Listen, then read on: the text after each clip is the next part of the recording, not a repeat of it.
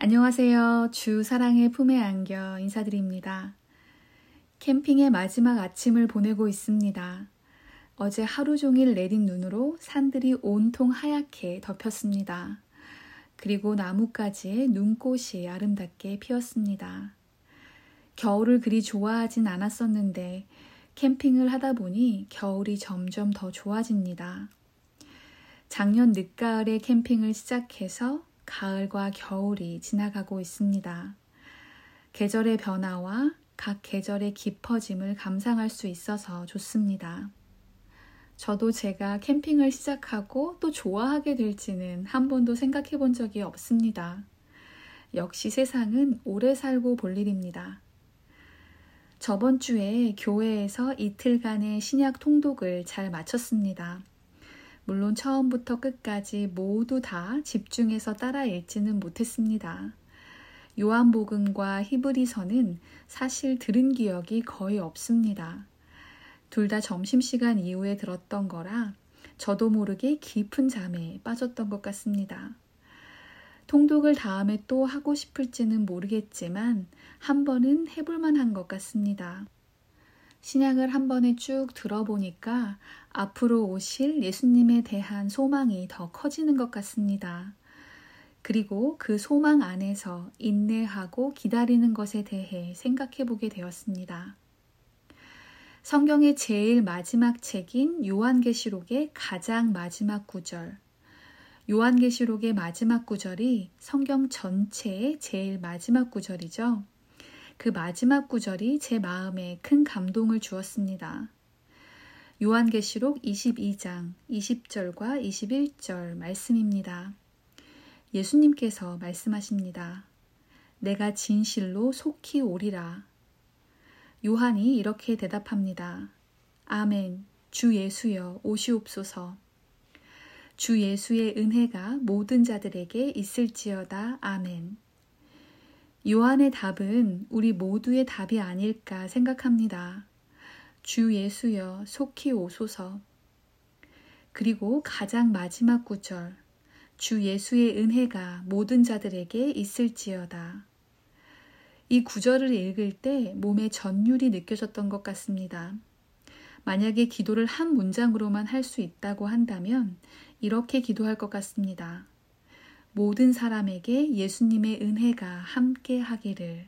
아멘. 성경의 가장 마지막이 은혜로 마무리됩니다.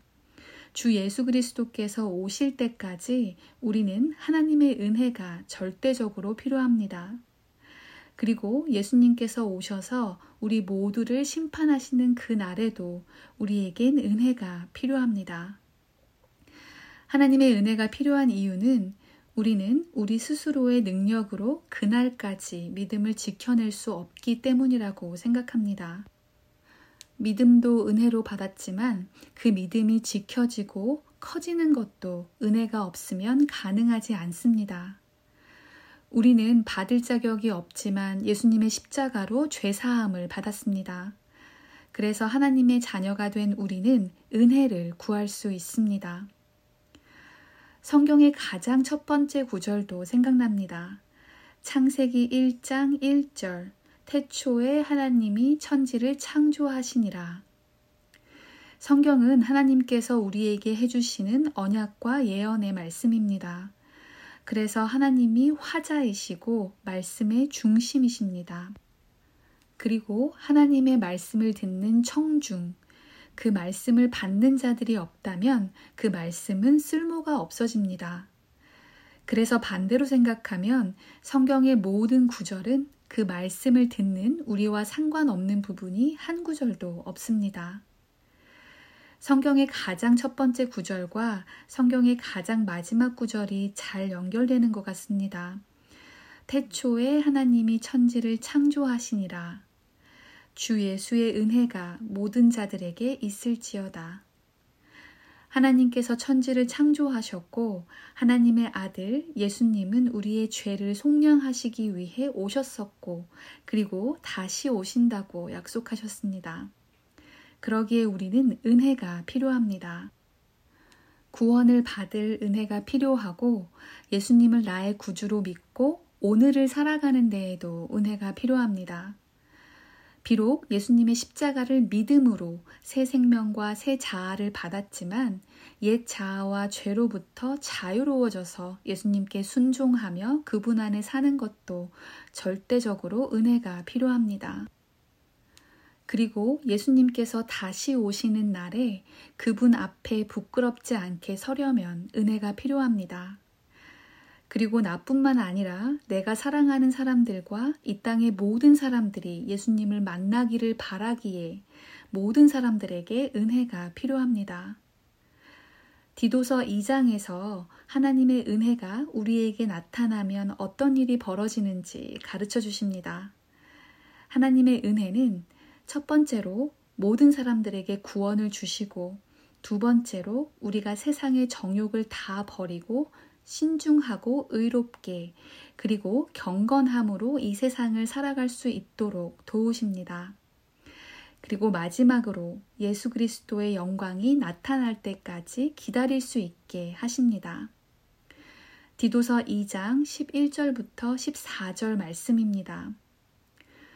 모든 사람에게 구원을 주시는 하나님의 은혜가 나타나 우리를 양육하시되 경건하지 않은 것과 이 세상 정욕을 다 버리고 신중함과 의로움과 경건함으로 이 세상에 살고 복스러운 소망과 우리의 크신 하나님, 구주 예수 그리스도의 영광이 나타나심을 기다리게 하셨으니.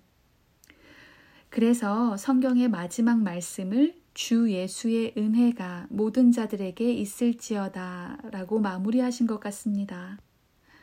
하나님으로 시작한 성경 말씀은 우리로 끝을 맺습니다.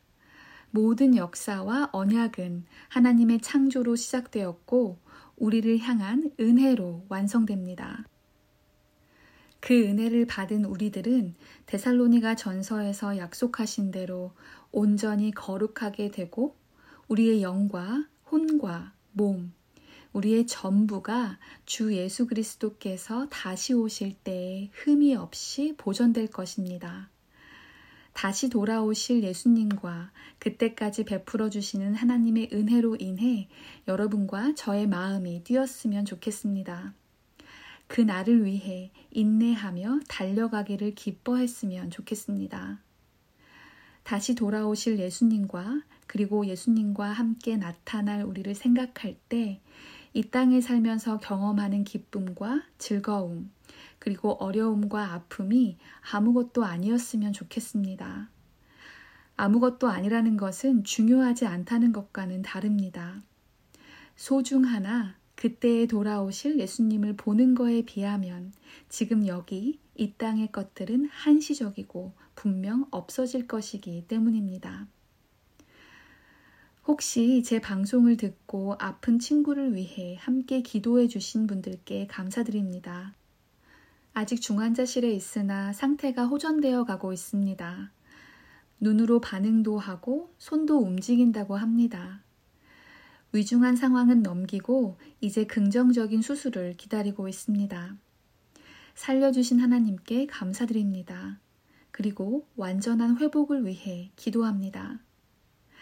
저도 이제는 친구 걱정에서 많이 자유로워졌습니다. 시간이 약일 수도 있지만 그것보다는 지난주에 기도 중에 하나님께서 모든 걱정을 감사로 바꾸어 주셨습니다.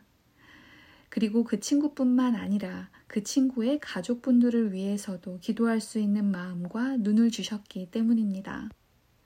큰 슬픔이 순간에 날아갔습니다. 언제가 될진 모르나 우리가 지나온 이 시간들을 함께 웃으며 이야기할 날을 기다립니다.